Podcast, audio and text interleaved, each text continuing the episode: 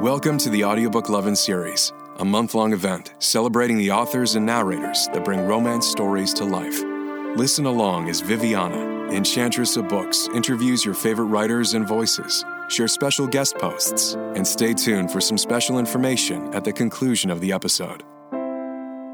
Welcome to Shane East Meets, which is a special series from the Audiobook Loving podcast, where I, Shane East, get to meet some of your favourite people from the romance arena of audiobooks.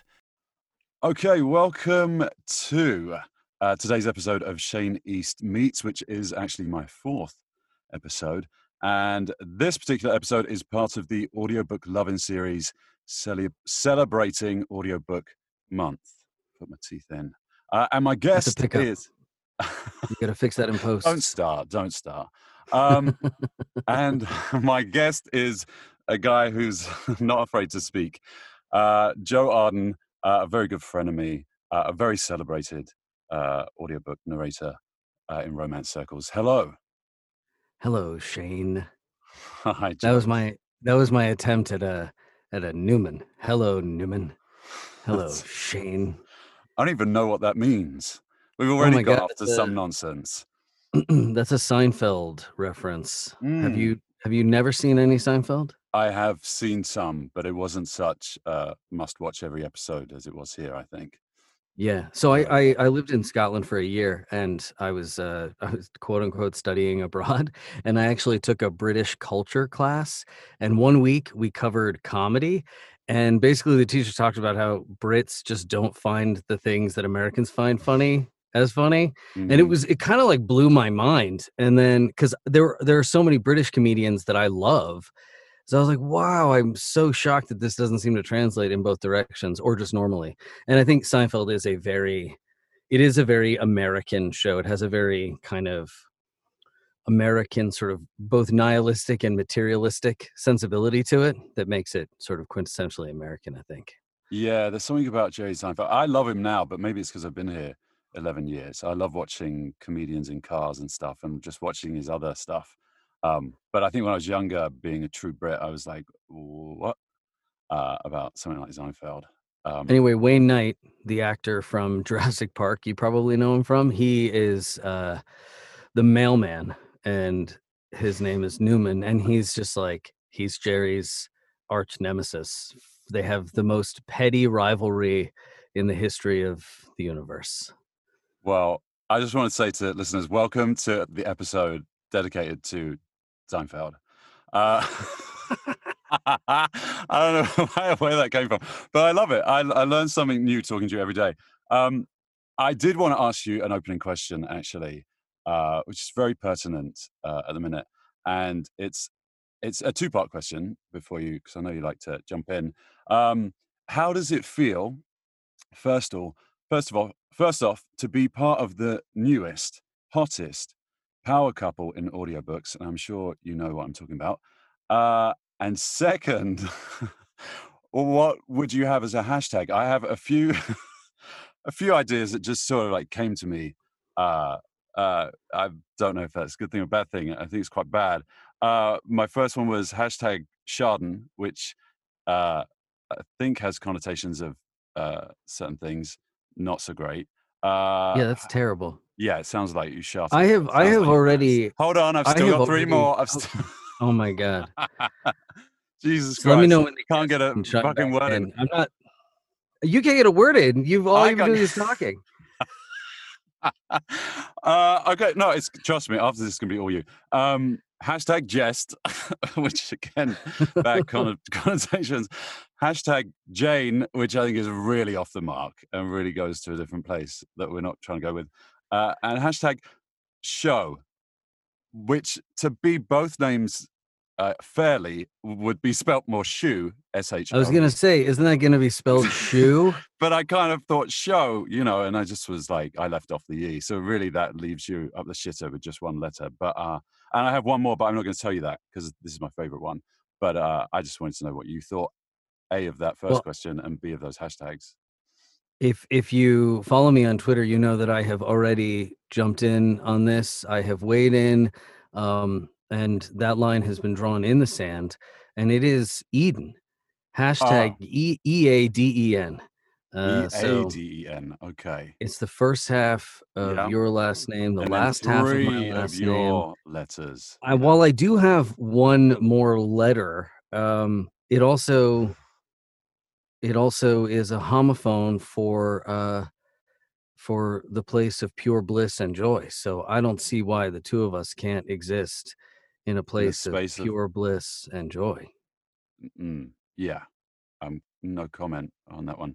Um, but I actually had that one too. Maybe I got it off of Twitter. Maybe that's maybe subliminally. I actually hadn't realized that you'd done this already uh, and created a hashtag for the hottest new power couple in audiobooks. Um, but then you haven't answered the first part of the question. How do you feel about that? Isn't it? It's very hard for me to keep feeling. up with multifaceted questions. Why aren't Why aren't you letting me answer them one at a time? I'm trying to bamboozle you. Okay, returning to the first question that I wasn't allowed to answer in this interview. Uh, I am I'm thrilled to be the the the power bottom loose top of the of the dynamic uh, romance couple that is uh, hashtag Eaden. Um, yes. I've had I had an absolute blast recording this book with you. I was only sorry that we couldn't do it in person because of the restrictions of um, the the world are under right now.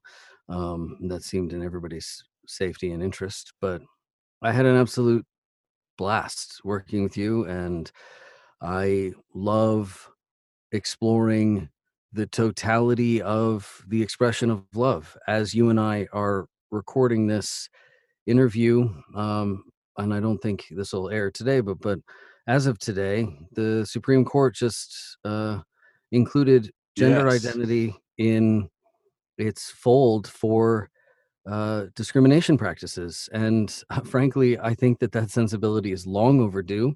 I am shocked that there are three Supreme Court justices that do not see how Mhm. clearly sexual identity and gender identity fold into race and gender and other elements that are already protected under the law.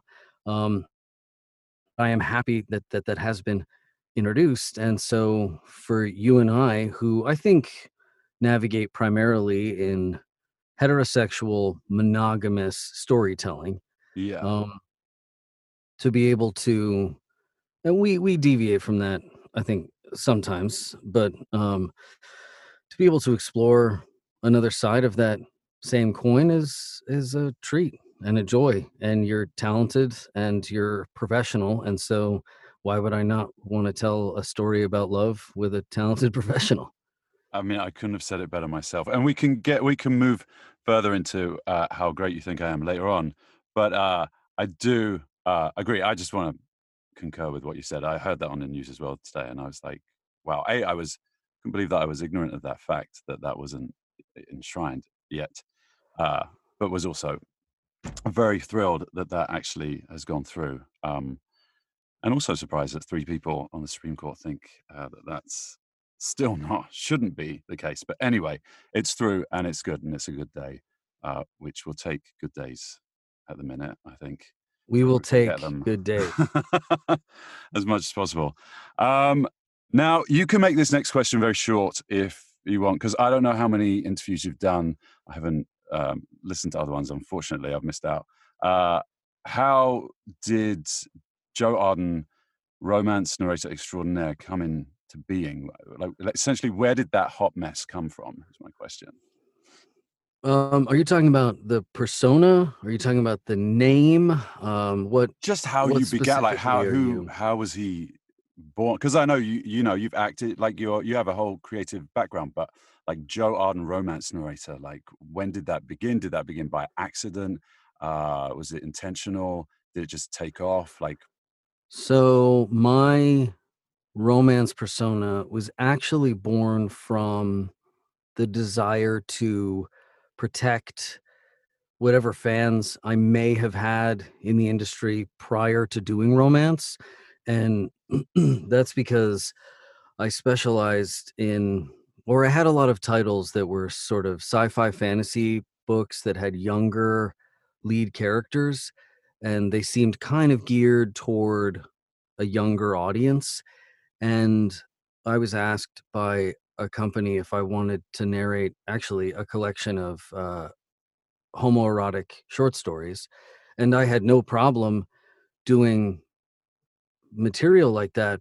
But I was concerned that if anyone was actually interested in listening to what I was reading, that they wouldn't quite catch on that the title was close enough to a normal title and i didn't want to um, i just didn't want to expose especially any listeners that may have been minors um, i didn't want to expose them to searching for titles in some sci-fi fantasy universe and then coming across something that they may not have been developmentally ready for. So i came up with a pseudonym because i wanted to differentiate those entities for the fans not for me so that Sure. was that's where that came from actually But did he? But I guess my question is more on the lines of like not the choice of having a persona, but the venture into romance because now you've kind of uh, become a very well known for that genre as well. And I think like you've concentrated on that genre to a degree. I believe you can correct me if I'm wrong. Um, so I guess I'm saying like, did you then just keep falling into it? Did people love it so much that then you got offered more of that type of work and it just grew and grew and grew? Like, how did um Joe become who he is now?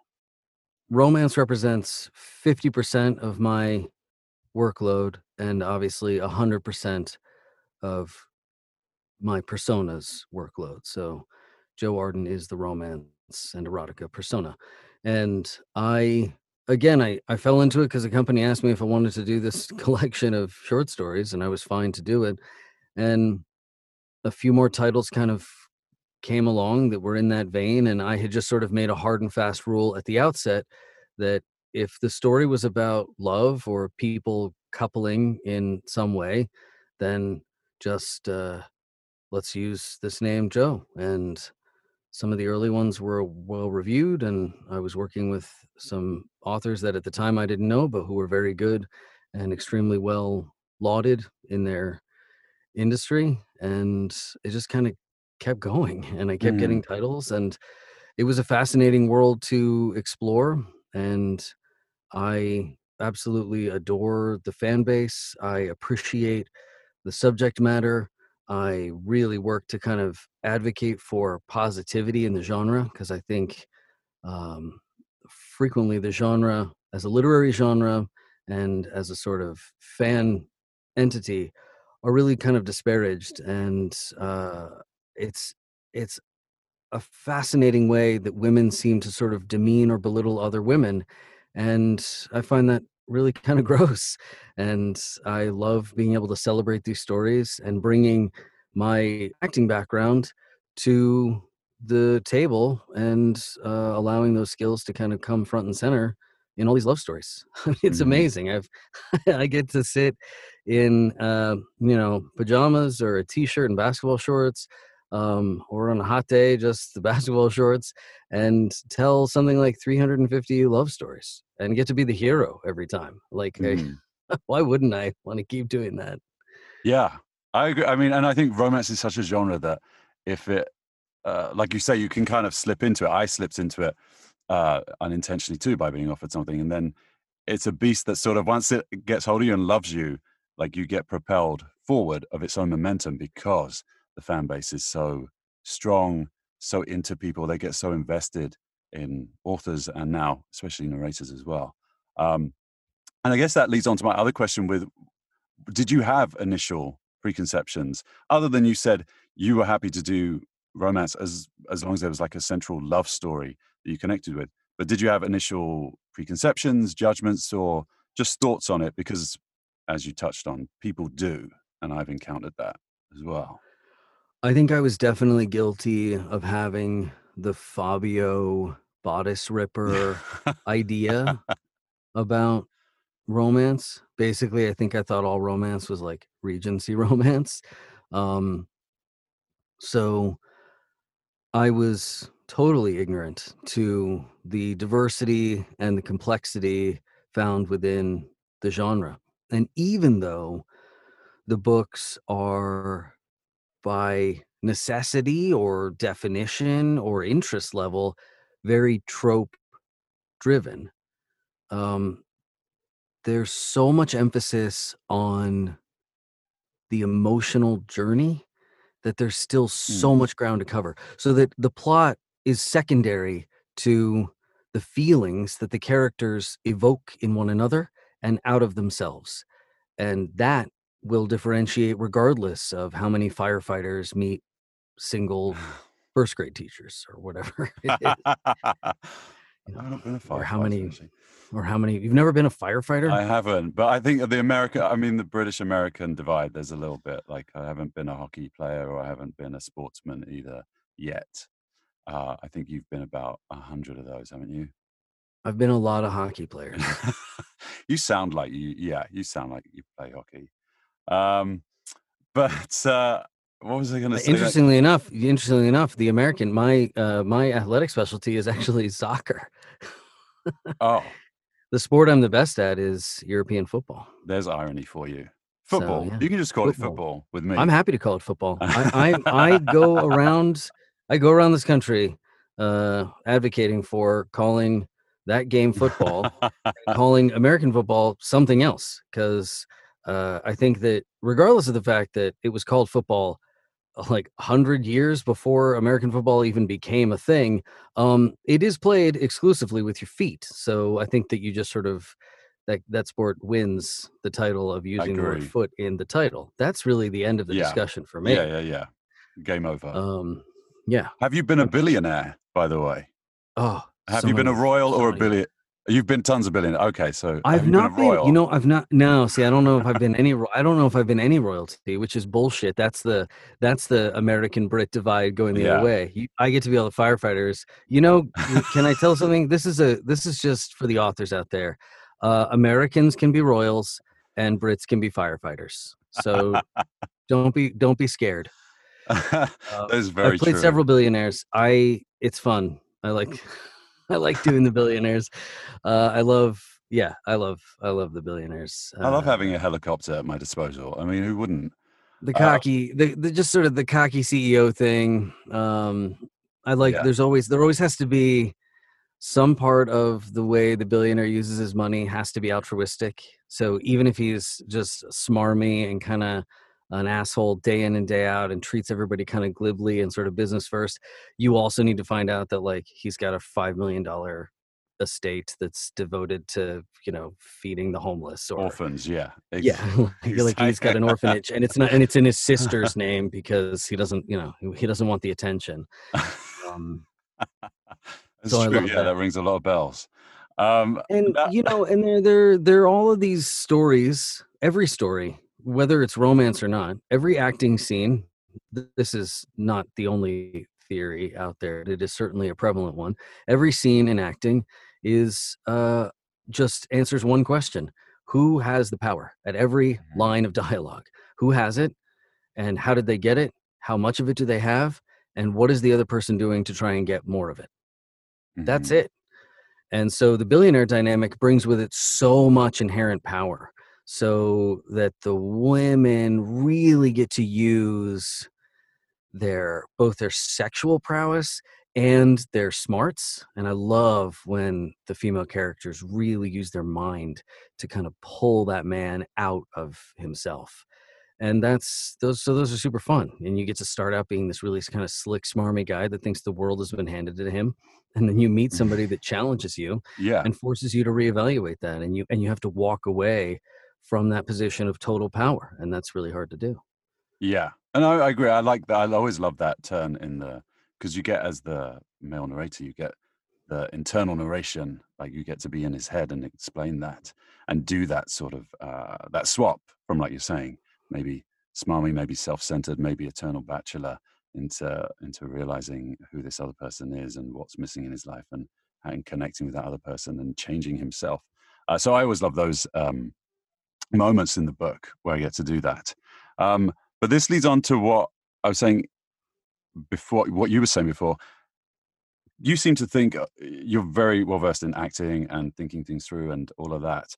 How did you learn to do this, though, in particular, like narration? Because it's its own beast. Um, was it trial and error?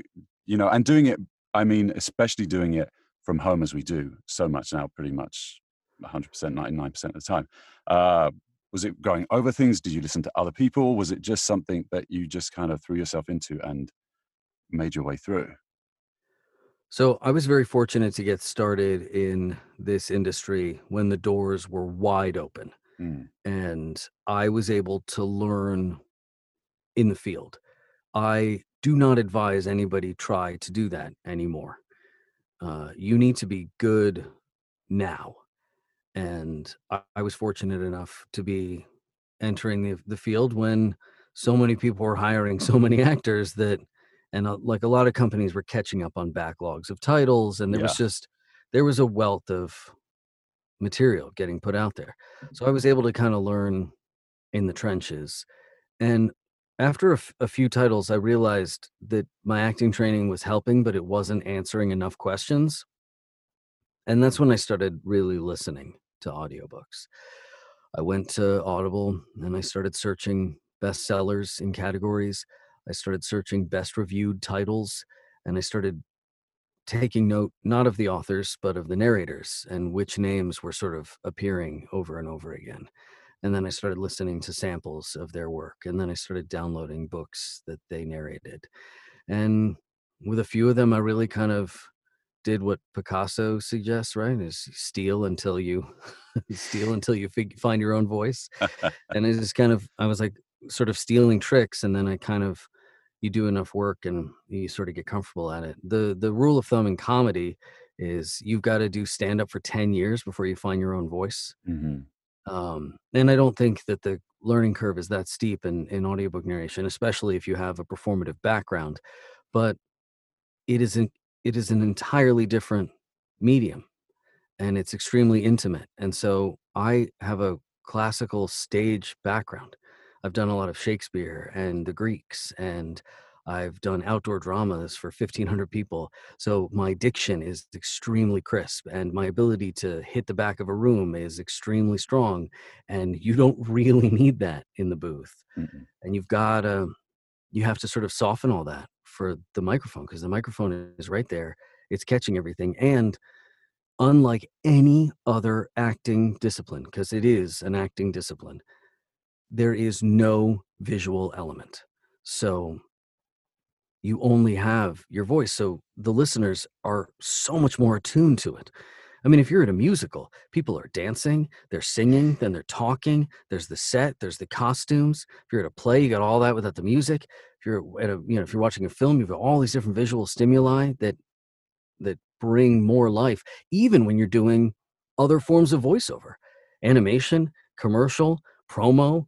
They're accompanied by visual storytelling elements, and that's not true here. Mm. And so you have to i had to learn to stop pushing to stop relying on somebody else to help me tell the story and really just getting intimate and really working on stamina to be able to sort of do the long form storytelling and the heavy lifting because you have all the elements that you're responsible for Yeah. that was a way long-winded answer to that question An interesting answer though, and uh, it just reminded me of something because I I felt the same when I I found when I did the um did more and more books that over the years I was like I opened up all these avenues in my voice and I'd been acting in all sorts for so long that I never even really knew how to work with as well. But being just with my voice day in day out lots of times especially working solo after i'd sort of you know i feel like i did my apprenticeship and had a bunch of books and blah blah blah and worked started working at home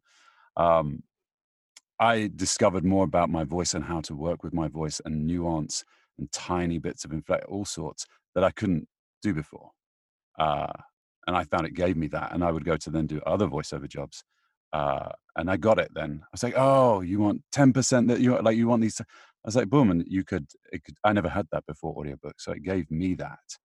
Um, so I totally relate to what you're talking about um, with all of that.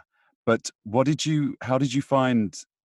Well, you've kind of answered how you found your style, but what would you describe your style as? Because uh, having listened to other people, I think there are different ways people tell stories. Uh, very successful people.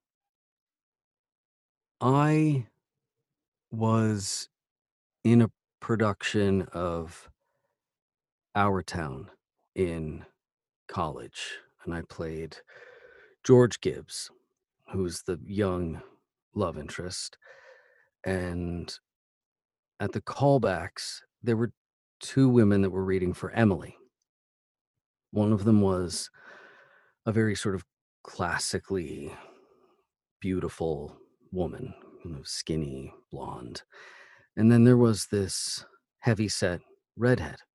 And they both gave really fantastic performances in the callback. I felt more connected to uh, the redhead, uh, who who again was thicker and just not really sort of as classically attractive. And the role ended up going to the blonde woman. And I knew the director, and we actually talked after the show was over. And he said if he'd had it to do over again, he he would have cast the other woman. But he fell into that trap that so many people fall into, which is he saw that woman and assumed that was the kind of person somebody would fall in love with. And all sorts of people fall in love with all sorts of people. And everybody deserves to be loved, and everybody wants to be loved.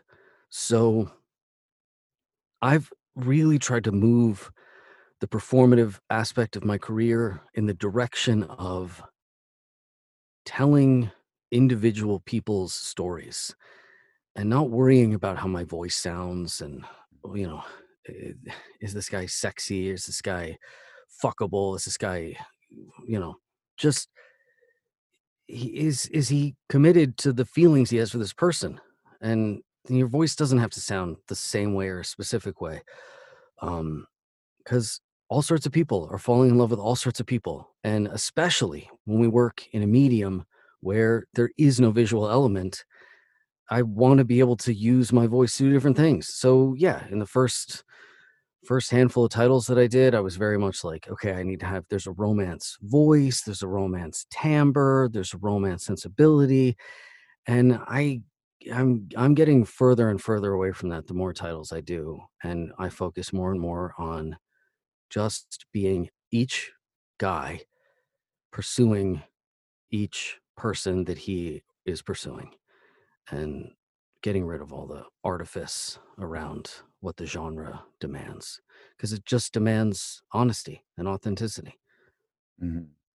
Well, and it's interesting because I think I you're very uh, emotionally led. I would say you you like your performances are like they're very passionate when they need to be passionate. Like you're invested. Uh, you don't hold back. You're not a which I've heard before from other people. Like some people they narrate. They're kind of telling the story and allowing the words to come through them, but they don't necessarily, you know, go fully in with themselves. Like they don't feel that that's their job. And I've heard some people say that, or that's maybe a style of narration. Uh, I think yours is different to that, which I relate to. Yours feels very invested. Well, and I think that um, I think actually, if the romance genre has any sensibility to it, it is an emotional sensibility. Every one of these titles is about people falling in of or out of love. That is the most like earth shattering thing that happens to all of us at some point, once or many times in our lives. At the very least, all of us have felt spurned in love. We have loved unreciprocated. So when we tell these stories, the narrative voice, very frequently they're first person POV. So the narrative voice is all those feelings. They're all the feelings on the page. I spend all the time in between the dialogue talking about how I feel. That's yeah. all of it. So if I'm focused on sounding like this because this always sounds good, fine. Mm-hmm. Sometimes that's really useful, but in those private moments because the narrative voice those are private moments. You don't no one no one i can't i don't know what you're thinking right now. I will never know your thoughts. It is only when you volunteer them to me that i am led into that world. So these books are full of these private moments and those are bare. You're naked because you don't think anyone's watching. Mm-hmm. so i think if you're not bringing some emotional intensity to it, if you're not trying to find a way to tap in, and every one of us has some personal place that we can start from. And the beauty of this kind of storytelling is like I think about my own life when I'm telling these stories, but I don't have to talk about it. I get to talk Yeah. about all these other people's lives. Totally. and so so it's their stories informed by my feelings and my Yeah. life and my stories, but I get to do justice to somebody else's words and to some fictional person's narrative. So Yeah. Yeah. And I think out of that, that's uh, it's always, especially in romance, I've, I hear that where authors have sort of got back to you and expressed like how this is so much more than they thought it could be, or there's nothing this, there's absolutely nothing better than hearing from an than author who who tells you that you did something to their work that they didn't even know was there. yeah. That's incredible. And it and it, val- it validates the craft, it validates the entire industry, and it absolutely validates the individual performer because it means that we are necessary or can be necessary to Yeah. to bring to bring some new element, some new truth to bear to Yeah. the material. Yeah, and I think if you can touch the author and show them something in a way, they wrote the thing. You know what I mean? They they're totally so they know the material, and then you bring something else to them. I agree with you. I find that incredibly validating for the format of audiobooks uh, and the value of them, um, above and beyond as well. You know, the written word. Um, now, and go back to go back to plays too uh, just that like those it's the same script and it can be performed and Mm. envisioned almost an infinite number of ways um you know and the playwright will do what they can do to inform performance it, with the text with their words with stage directions with character descriptors um but at the end of the day somebody else takes that material and breathes new life into it Mhm. and it is it's new life whether it's the whether it's a world premiere of a play or it's the one millionth production of romeo and juliet you've ever seen Mhm. Now, talking about breathing new life into things, how did you feel when you? Oh, it's a slightly different, more light-hearted tack for a second. How did you feel when you first started vocally having sex with yourself? wow It's actually a very serious question. I don't know why I said we're going lighter. It's very deep. No, uh, I do want to know your thoughts. I have my own. Uh, well it's one of the it, it is one of the it's one of the more interesting questions that friends when friends or it's mostly friends strangers don't ask you this question but it's one of the more interesting questions Someone in Trader friends- Joe's doesn't just come up and ask you that. that friends will ask me when I when they find out that I that I do this work. Because you, you have to be sort of aware enough of the f- industry to know sex is happening. Mhm. Um, I I don't really know the answer. I guess I was never really self conscious about it, and it sort of just was what it was. And I knew that I had a responsibility to be in the scene and connected to the moment. And if that meant that I had to make female pleasure noises or voice the female desire during a scene told from the male POV, then I just had to do it. I had to go there. And uh, I've never had a complaint about it, and I've never felt weird about it. Uh, so I guess it's fine. I think it's a great question because I do think it's a very, it's a very strange dynamic.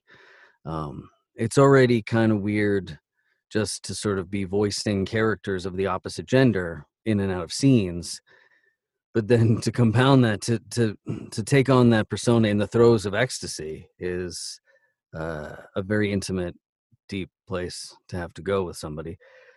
And With i don't know.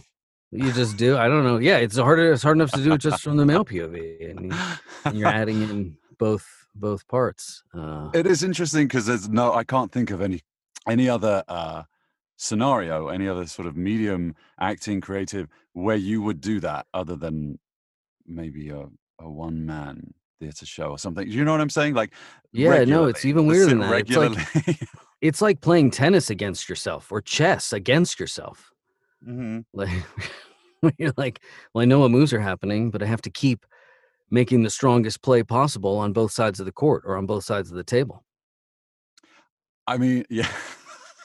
I always think uh, I did find I never I was the same as you because I think when I first when you get into the zone with something when you are when you immerse yourself in the work and the book, uh, it's a different mindset that you're in. So I'm there isn't that self consciousness disappears.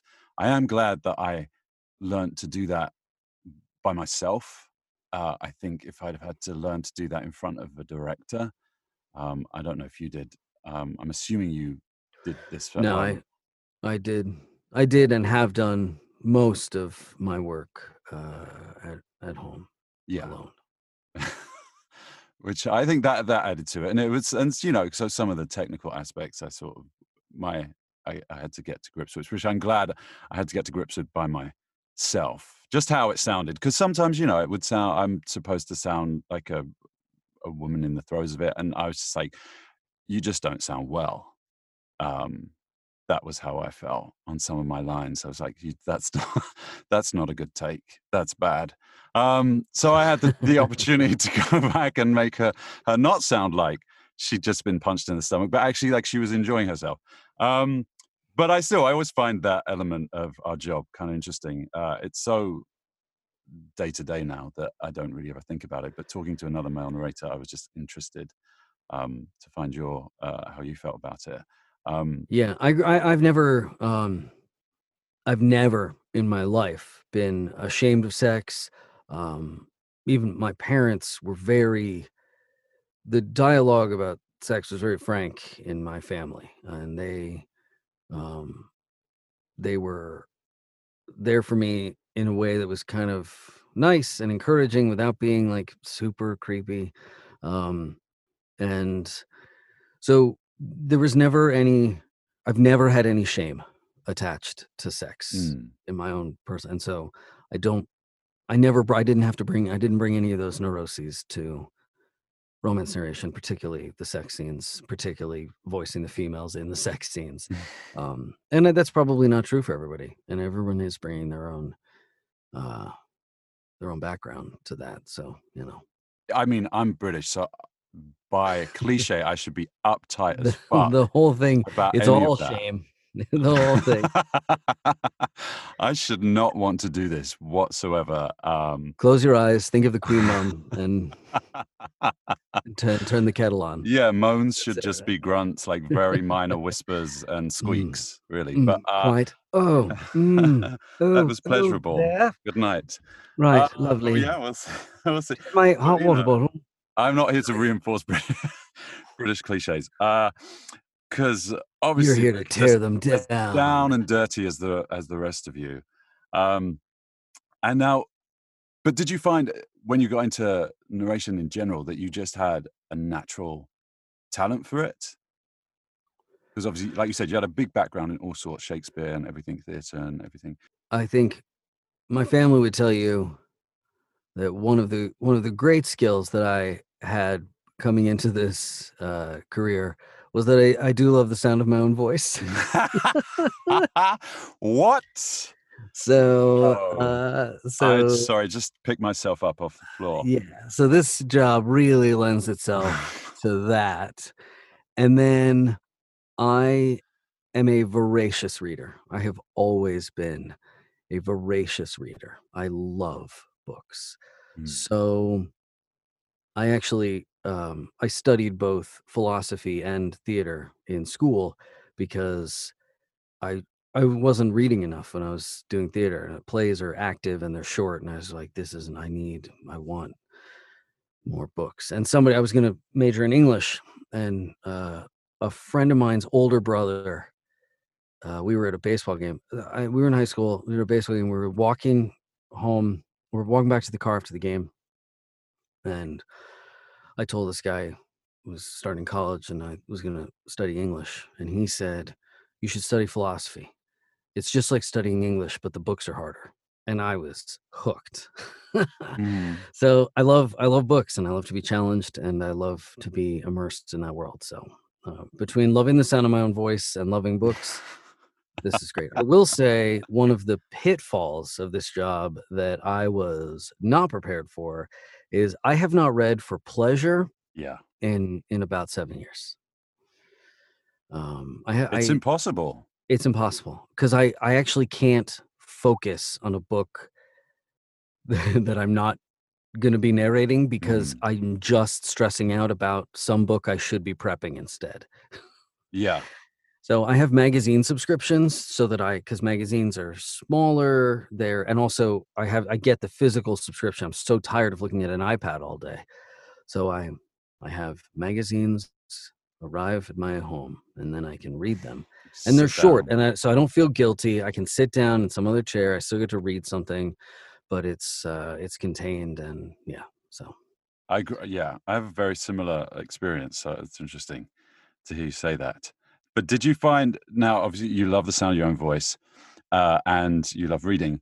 But did you find when you first started, when you actually began the first like book, two books, three books? Because I'm projecting onto you, and I want to know from another narrator's point of view. I thought I was going to die when I did those first few. Like at the end of the four days, or even at the end of the first day, second day. By the end of the thing, I was like, I don't know if I could uh, do this again. And then I did. and then here we are now. my my biggest obstacles early on were technical issues. I really didn't have a proper recording space, but I had told this company that I did and I had gotten all these books to narrate and Classic actor move. Yeah, yeah. I I can do that. basically Yeah, I oh yeah, totally so I can totally do that. out for you right away. Uh, I could basically only work like very late at night, and I was living in New York, and like every footstep you could hear, and I was just losing my mind because I couldn't get into any kind of flow. And so, with the very first check that I got, um, I went to B and H in Midtown Manhattan, and they have a voice room. You try out a bunch of microphones, and I got a better mic that was better for my space. And then with the second check, I got better uh, soundproofing materials and built a, a better space to to work from. Because I was all in very right away. I was like, yeah, this is what I want to do.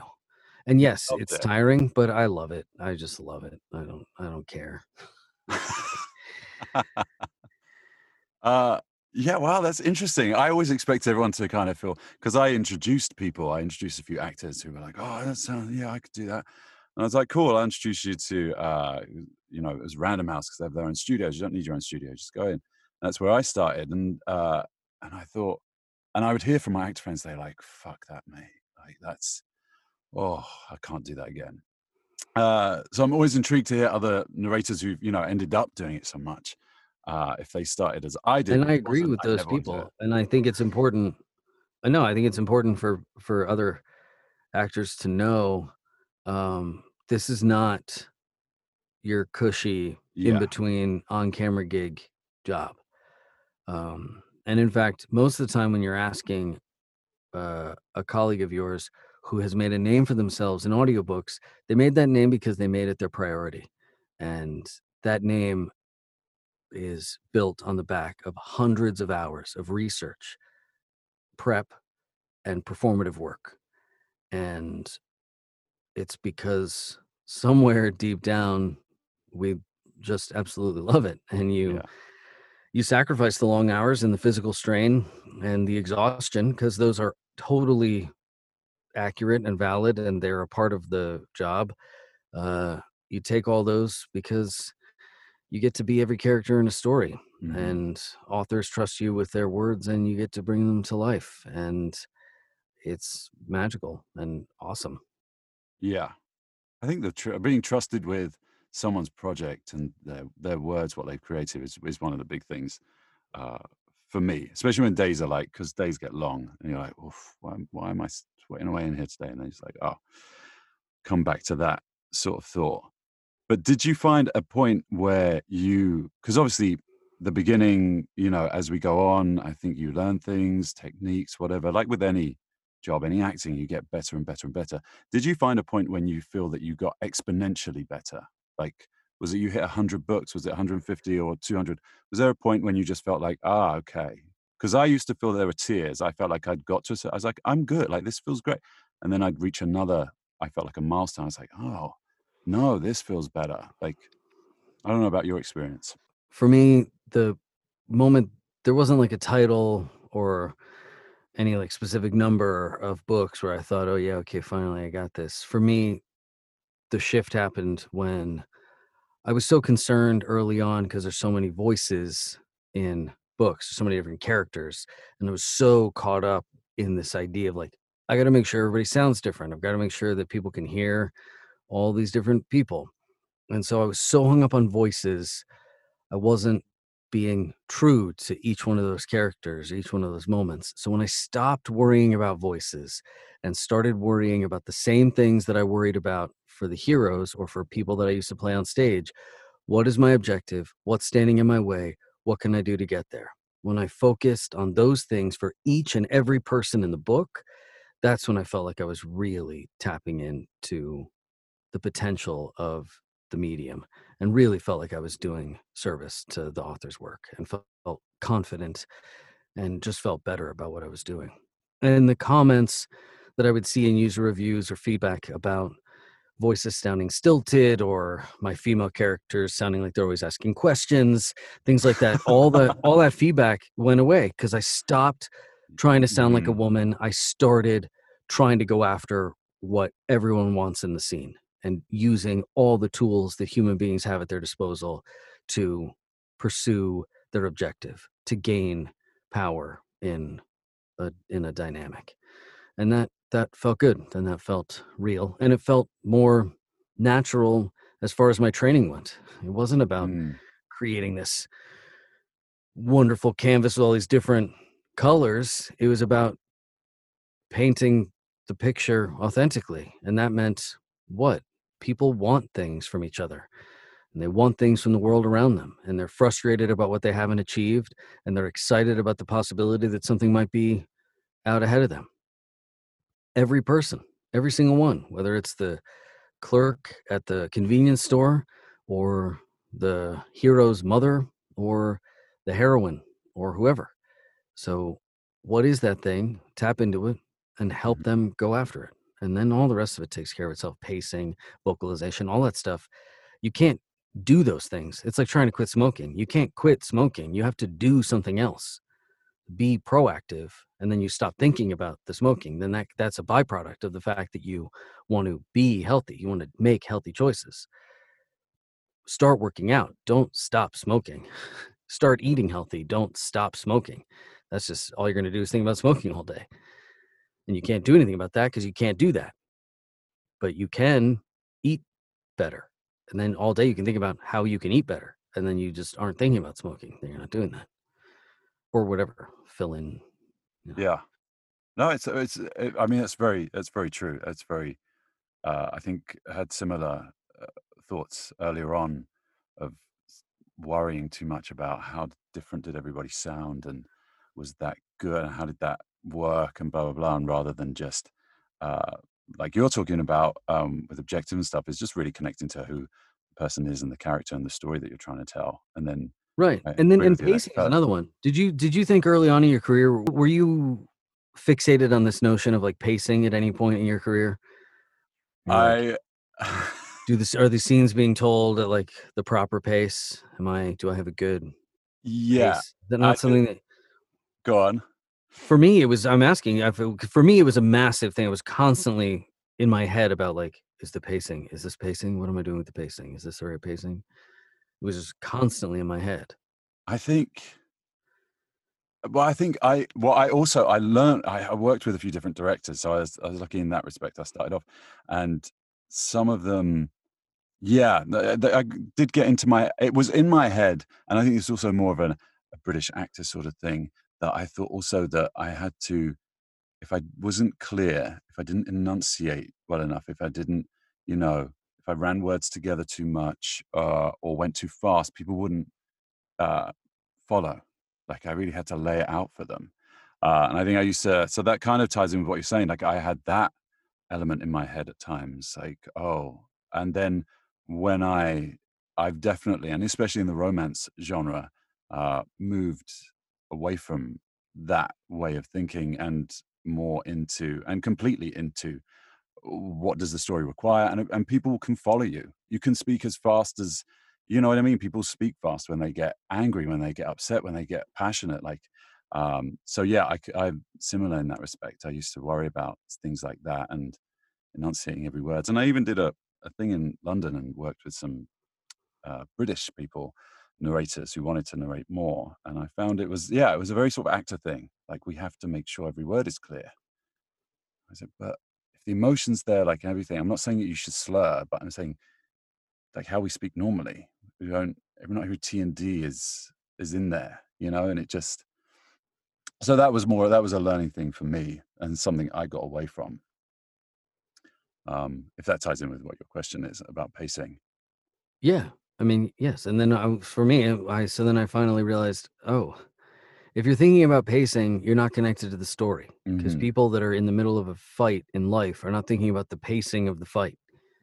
That's not what's going on. So you're being an inauthentic storyteller if you're worried about the pace of the story. Start telling the story. Mhm. And then the pace of any moment, scene, chapter, whatever, will be a byproduct of the emotional truth and the psychological truth and the physical truth of a scene. And then it's it answers itself.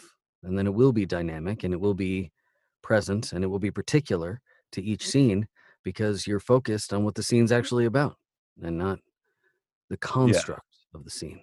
Well, and I think in my case, on a technical aspect, things came together as well, where I didn't, you know, I didn't have to worry about enunciating because I was so do so many of these things. Like it's like a tool that you use. My mouth became so adept at speaking, if you like. And that's why when I'm off of work, I sound drunk half the time.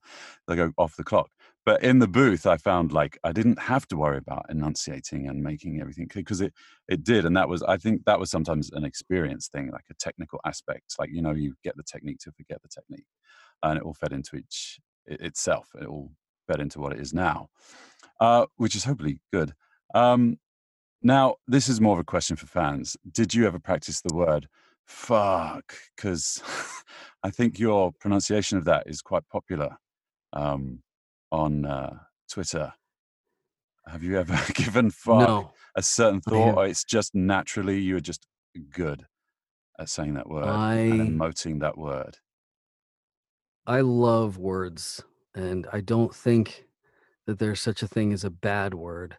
I think there's just a bad time to use a word. And as I'm saying that, there's probably there are certain racial Yeah. slurs that may live outside of this story. hmm Uh, I'm thinking of a handful. that- I mean, because because words can hurt.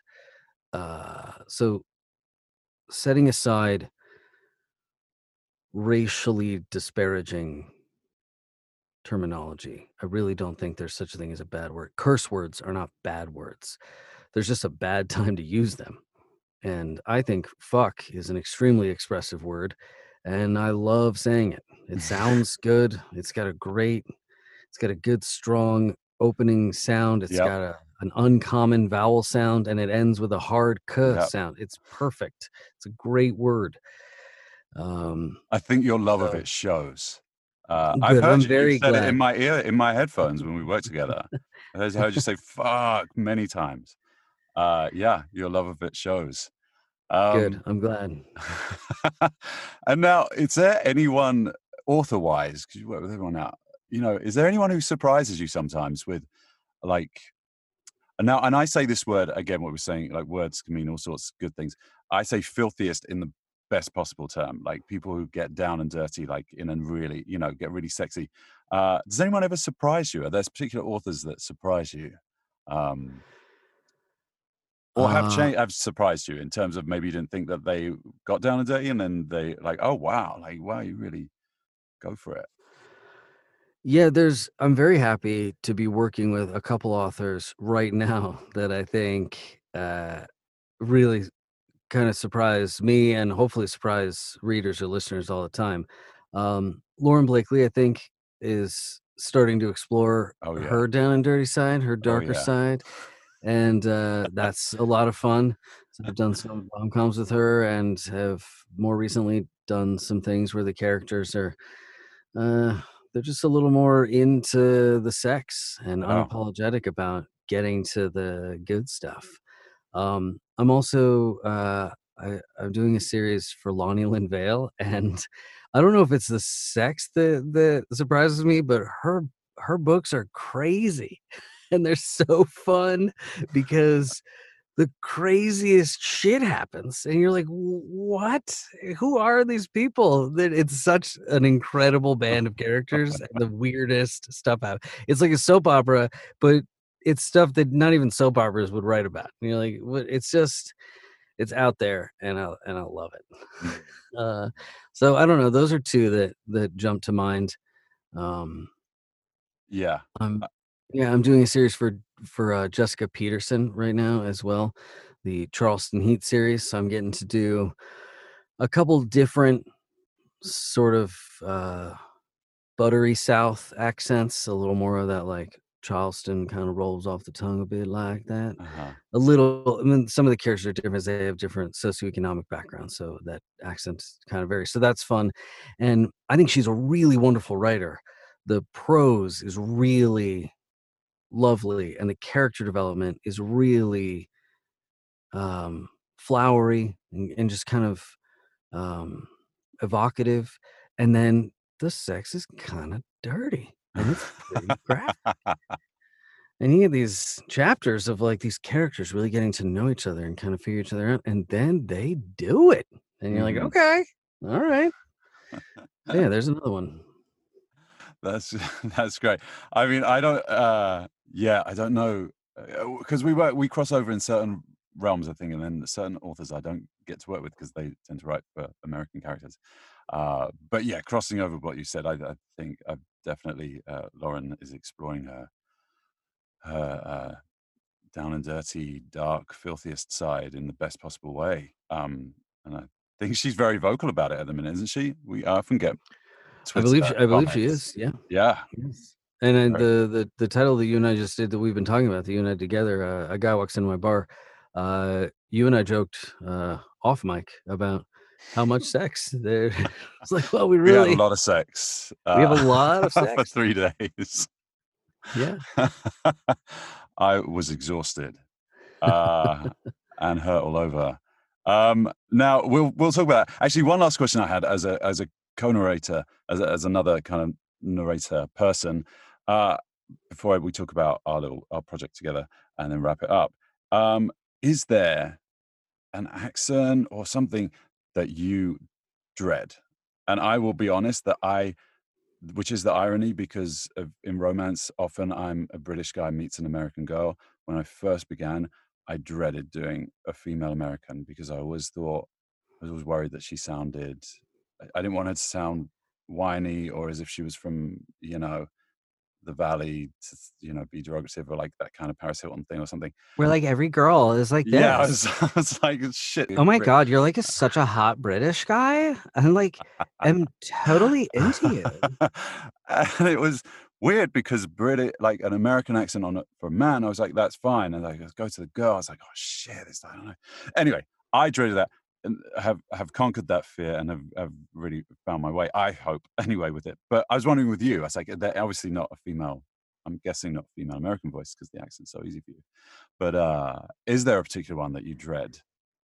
Or dread? No, I'm just, imag- I'm just possibly? I'm just imagining some scene where you're like, oh, Abigail, I'm I'm so into you. Oh my god, Derek, like totally. I am so hot for you. Well, Oh. someone will dig out an old book, my first ever one. I like totally want to take my top off. Oh, your packs are awesome. Uh, maybe we should write uh, this the Duke, the Duke and the Valley Girl, and you and I can narrate it, and I'll play the Valley Girl. yeah, we should get Erin Mallon on board because she was great with the thing, the other thing we just did. I grew up. I grew up in Los Angeles, and I went to school on the west side of LA. And so, like that voice, I know a lot of people think that that's like a cliched voice. I that sounds like so many girls I went to high school with. Yeah. This one girl I will never forget. She said to me, we were sitting at a table, a bunch of us. She's like, uh, does anyone want a G to the calf? I was like, what is she saying? And then I realized that she was saying, does anyone want to go to the cafeteria? And then I realized that she abbreviated a two word verb and I lost my mind. And I was like, no, I do not want to G to the calf. I'm gonna, I'm gonna stay on this bench. uh, yeah, I noticed that when I started listening to people here. I was like, there's a lot of upward inflection. Like, why are you talking to me as if every word is a question? I'm so confused. Um, I think that's a very LA specific thing. But is there or was there a particular accent or type that you dreaded, or we? I mean, maybe Yeah, you know, uh, you just Aus- Australian and New Zealand are kind of brutal. And whenever somebody wants me to be like super specific with a British accent, that can be a little challenging. Uh, He's from this suburb in Newcastle. Yeah, and I I mean, I like I did I did one where the the character was very clearly described as being Geordie, and I was like, oh, that voice is brutal. Like that. I was can't like, do I don't, like I don't think I can. I can't. I'm not even. And if I could do it, I'm not sure you could follow me. So, uh, yeah, the the Australian one. I and I and it was a romance book where I had to uh, where I had to uh, break my my Aussie cherry, if you will, Mhm. and uh, it's tough for me. Is I, I end up slipping into some kind of British, or it's or it ends up being s- like very very outback. You know, it's like it's a little more. It's a little more than I think anyone is like. I don't even know what that was. That was some strange part of the South that no one has ever been to. That was a Crocodile town in Dundee goes to Mississippi no one has ever seen. Yeah. Good day. I'm from Perth, Perth, Mississippi. Lovely to see you. Yeah, why Uh. don't you uh, join us in the barbecue pit? Yeah, it's interesting. It is interesting which ones get you and which ones don't. Um, but let's talk for a hot second about what we did before we wrap this up. Um, so now we just did a duet, um, which will be coming out in August. Uh, a guy walks into my bar. Uh, you and me, um, love interest. Now, I would like you to give me three words. Could You, you described some of this earlier, but three words that describe working with Shane East, or describe Shane East's work, I should say. And I'll give you three in return. But I have to I have to lead the opening salvo in this. I can give you mine first if you want. No, because then I'll 'cause then I'll just be thinking about the words that you said, and then I won't be able to come up with my own words. yeah, it's your podcast. You- Um, you decide. Yeah, I called you a talented professional earlier. Th- those were two. Does that not count? Um, uh, electric, oh, magnetic, fiery.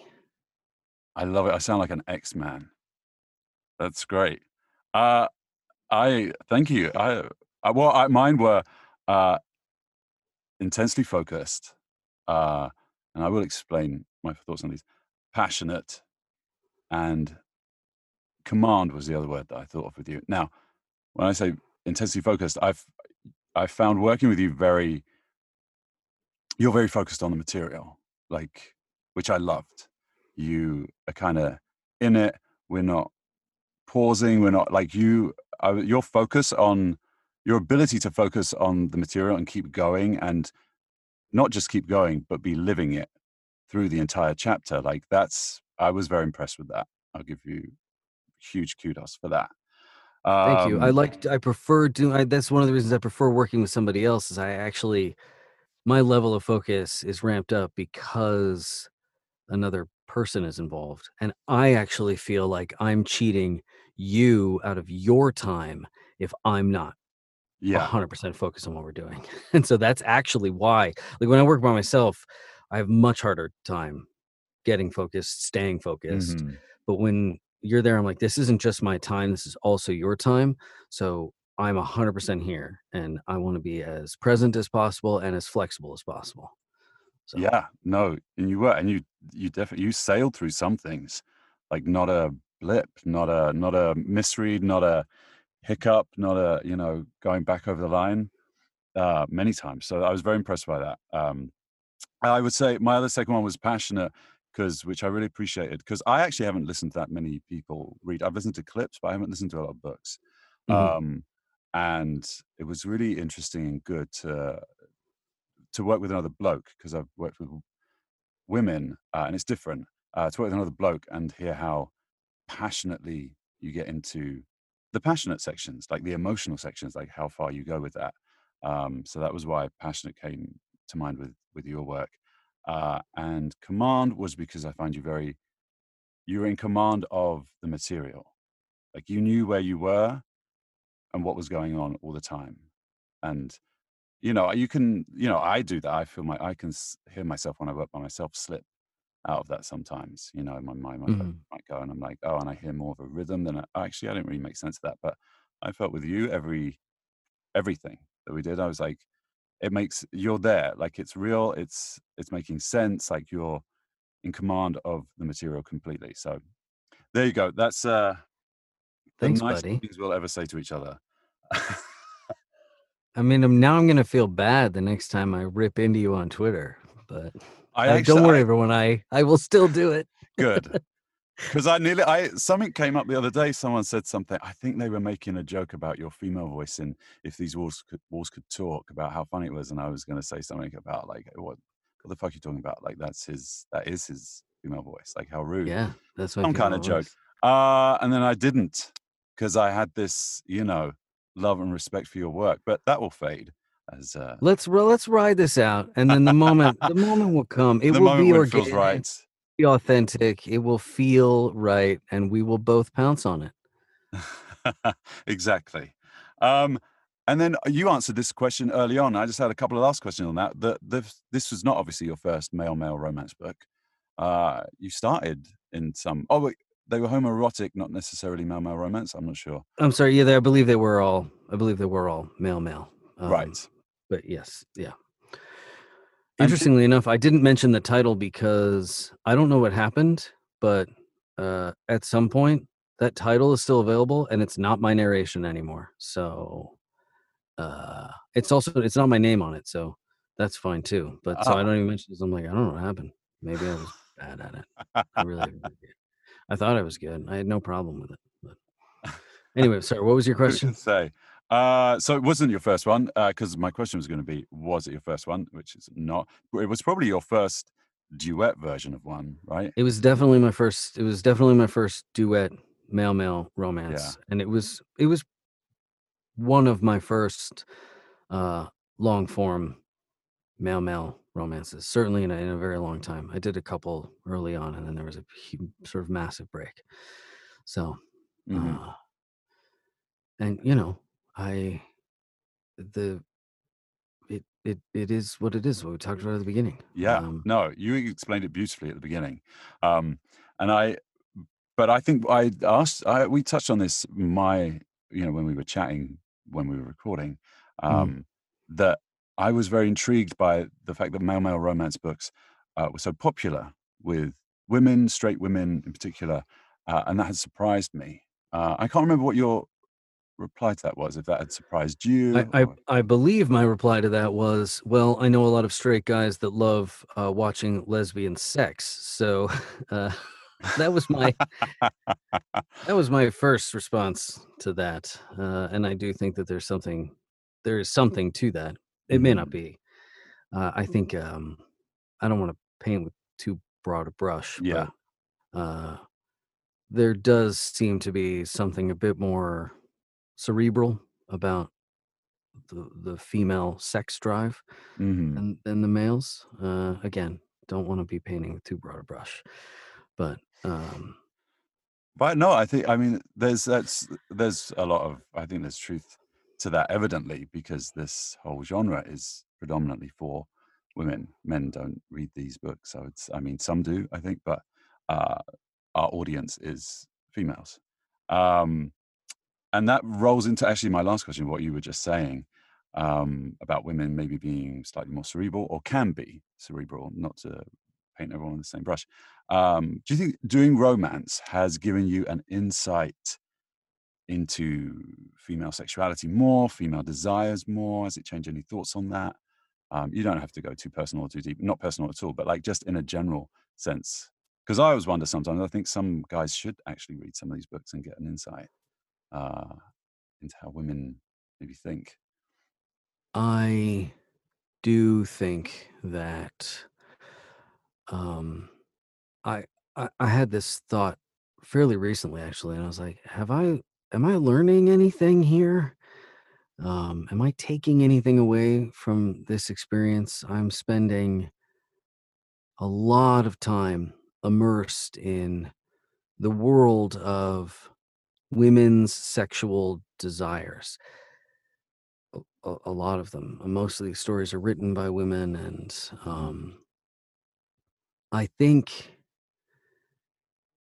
the thing that I return to most frequently is just that everybody wants to be seen, which is, I think, a truism that I've seen in a lot of theater. And um, when you get to a lot of plays or books, and the, the character like says their name, like when Willy Loman says at the end of does like I am Willy Loman and you are Biff Loman, or when uh, Russell Crowe does it in Gladiator when he takes hmm his helmet off and he says his name. Like we all want to be seen, we all want to be acknowledged, and to be acknowledged is to have somebody listen to how you feel. And if I've taken away anything, it's that for a man that loves the sound of his own voice, I can always work harder to be a better listener. Mm, that's beautifully put. I think um, that is beautifully put. I'm not going to say anything more on that because I think you that was a really lovely way to sort of wind down and wrap things up uh, on what we've talked about, and another thoughtful response, which I really appreciate from this whole um, podcast, is really thought out responses, intelligent responses. Um, now, just for the last uh, couple of minutes, I will give you the floor as I do uh, anyone who's on here to if there's anything you want to say you've got coming up because I know people are clamoring for stuff, more and more stuff from you, uh, as much as they can get their hands on, ears on.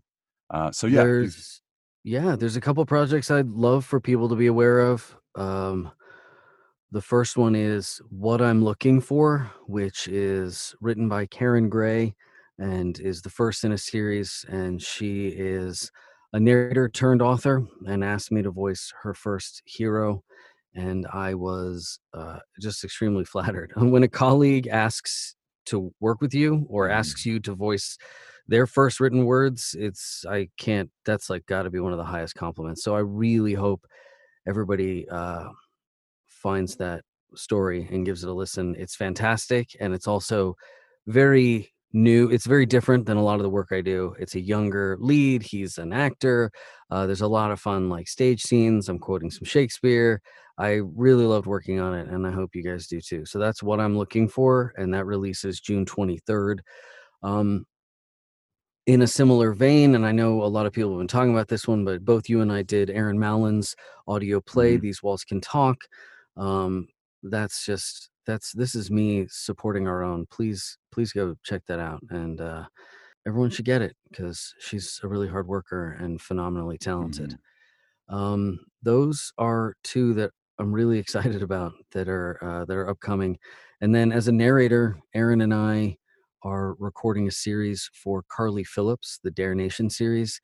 They're short, they're fun, uh, they're sexy, and the first one's out, and the second one is coming out in August. So those are those are three uh, that I would really like to throw on people's radars. Yeah, that sounds that sounds great. Um, and of course, the one we've got coming out in August, everyone's going to keep hearing about that one because Lauren is all over Twitter. The guy Uh, walks into my bar, and if you if you if you can't wait till that one comes out, uh, Andy and I also did a duet uh, called "The What If Guy," and you recorded that after we'd recorded, right? You went. we recorded immediately after you and I recorded, and I got one of these lovely compliments from from the author when uh, Lauren Lauren said I brought so much more to the character than she thought she wrote. it's like this character is so much sexier and and emotional and interesting and dangerous and nice than I thought he was.